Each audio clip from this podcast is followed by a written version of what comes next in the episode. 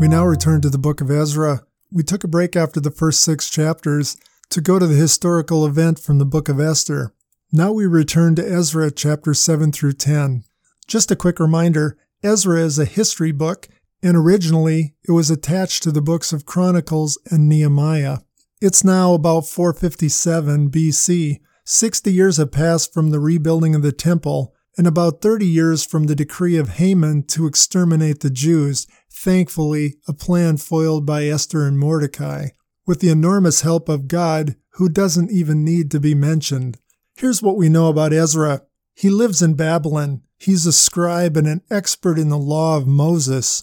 That's Genesis through Deuteronomy, basically. He desires to go back to Judah. Now that the temple is built, he wants to work on their hearts for worship. The king, Artaxerxes, allows him to take a second group of people with him and gives him precious metals valued today at about $20 million. He also gives them a blank check, that is, permission to take tax revenue to buy things like wine, wheat, and oil for temple worship. Artaxerxes also gives Ezra, the scribe, the scholar in the law, authority to appoint judges among the captives back in Judah and the former territory of Israel. He also makes a rule that there'll be a death penalty to anyone who doesn't obey the laws of the God of Israel that Ezra will teach to the people there. He didn't ask for an escort, even though he was carrying 20 mil worth of precious materials, because he was embarrassed to ask the king for more than the king had already given. He makes the four month trip and then spends four months getting a lay of the spiritual landscape back in Judah. But then he stumbles across a major problem mixed marriages. The Judah Jews marrying pagans, ites, who are now living in that same area. God in Deuteronomy 7 had made it explicit don't marry ites, don't let your children marry ites. Ezra's reaction to this news is telling. He goes pretty much berserk. He does the normal sign of mourning, tearing your clothes and such, but then he starts ripping hair out of his beard and head. He then prays one of the most desperate prayers in the Bible. It can be summarized like this Oh God, not again. How could we? We have no excuse. We stand before you completely guilty. There's no request that God be merciful or to keep his promises. It's as if Ezra is standing there at the end saying, We're beyond hope. The exiles in Judah hear this prayer, and it really hits them hard. Something inside gives, and instead of digging in, they're broken, humble, and willing to do whatever God asks. They're willing to separate from their ite wives. We learn in Genesis when a man and woman are glued together, God intends them to be glued together for life. But here is one case, perhaps the only one in Scripture, where God at least tolerates or perhaps endorses the tearing apart of these Israelite men from their ite wives. It takes four months to complete the legal process, maybe using some of the judges that Ezra appointed. Those exiles of Judah now back in the land put aside these foreign wives. We'll get back to Ezra in just a moment, but now I want to introduce you to his partner, Nehemiah. While Ezra was rebuilding the soul of the exiles who've returned, Nehemiah has another thing that's pressing on him. Nehemiah has some other rebuilding that's a burden on his heart. Events and names in Nehemiah have also been documented by archaeologists. One of these documents is the Elephantine Papyri. It specifically mentions names named in the book of Nehemiah. We're told Nehemiah was the cupbearer to a Persian king. Cupbearers were there to taste test, to prevent the king from being poisoned. As you might have guessed, it was a position for a highly trusted person. He's also very near the king, and since kings drank a lot, on a very regular basis, probably daily. People come from Judah and inform Nehemiah how things are back with the exiles in the homeland. It's not a pretty picture. Yes, there's that nice, modest, rebuilt temple. And yes, there are a bunch of people scattered around the countryside with nice paneled homes. But generally speaking, the cities of Judah and the northern kingdom of Israel lie in ruins. It's mostly farmers and fields. Nehemiah gets very burdened, burdened especially for the city of Jerusalem. That's where God's house now was. It was the former capital, and God's house, the jewel, deserved a setting that wasn't ramshackled. So after praying, Nehemiah goes into the king and asks if he can have a little leave of absence to go back and rebuild Jerusalem, and in particular, the city walls. Part of the reason no one wanted to go rebuild and live in Jerusalem is they had no protection there. God grants Nehemiah favor with the king. He makes the trip back, spends a few days just catching up, then one night goes out and surveys the walls. After developing a plan, he meets with the leaders there and challenges them, Come, let's rebuild the walls. We're then introduced to the two local governors. The governor of Samaria in the north is Sanballat. The governor of Ammon to the east and south is Tobiah. These two are going to make Nehemiah miserable in his wall building project. With his plan in place, he assigns the work and they get started. It's only a few weeks before they have the wall at half height all the way around the city. That's stunning progress. Then they start hitting some potholes in this project. First, it's mocking.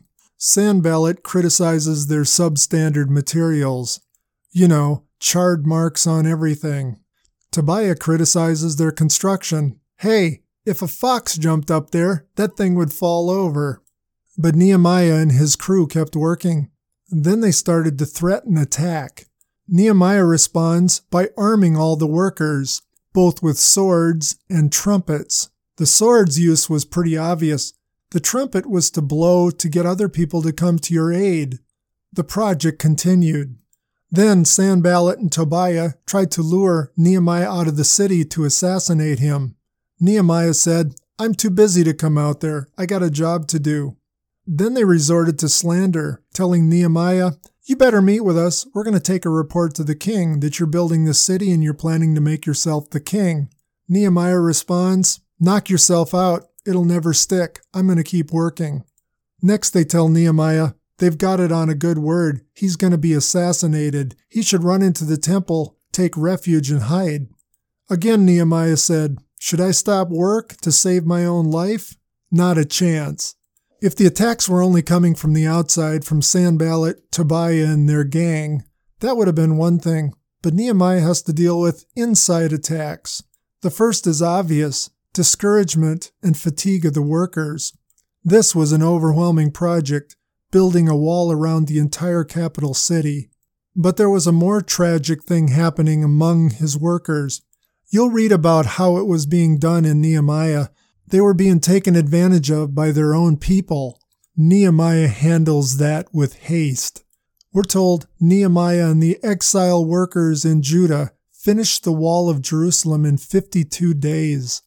If you're scratching your head wondering, how in the world could they ever rebuild a wall holding a spear in one hand and a shovel in another in 52 days? Well, that's what Tobiah and Sanballat were asking themselves too. They concluded, oh my goodness, God is helping them. There's no other way they could have gotten this thing done. With the wall completed, Nehemiah and Ezra lock arms. Ezra assembles the people, the exiles of Judah, and publicly reads the book of the law, stopping to give the sense or an explanation of what they were hearing.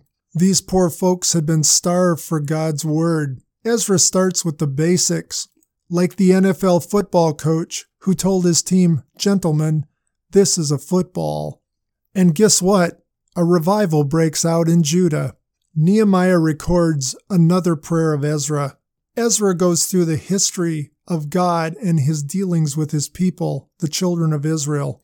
The thread of his prayer is God, look at all you did. Look how you made your expectations clear to us and look at all the time we, your people, didn't listen to you, but peed on the electric fence for herself. At the end of Ezra's prayer, Ezra leads the people in making a new covenant to follow God. Then Nehemiah goes back to Babylon in 432. After about seven years of serving the king, he returns to Jerusalem. Remember, he's only been away seven years. When Nehemiah comes back, this is what he finds are you ready for this? The priests had rented a room out in the temple court to Tobiah the Ammonite. He was keeping his stuff there. Nehemiah pitches his stuff in the street. The Levites had left ministering in the temple and had gone out in the fields as migrant workers to support themselves because they weren't being supported by the people. People were working on the Sabbath. On the Sabbath, the city of Jerusalem was a marketplace. Nehemiah changed that. He locked the gates on the eve of the Sabbath so that nobody could enter Jerusalem. We're told those Tyre merchants showed up outside waiting to get in several weeks in a row. Then Nehemiah threatened to do bodily harm to them if they returned. And then Nehemiah heard this children speaking another language. They were speaking another language because their mothers were ites. Some of the men of Judah had started marrying ites again and not even teaching their children the Hebrew language. All this deterioration in seven years. How are you feeling about the remnant of Judah now back in the promised land? More important than that, how do you think God is feeling about this remnant of Judah back in the land he promised them? We'll answer that question with the last two prophets, Zechariah and Malachi, in our next word picture.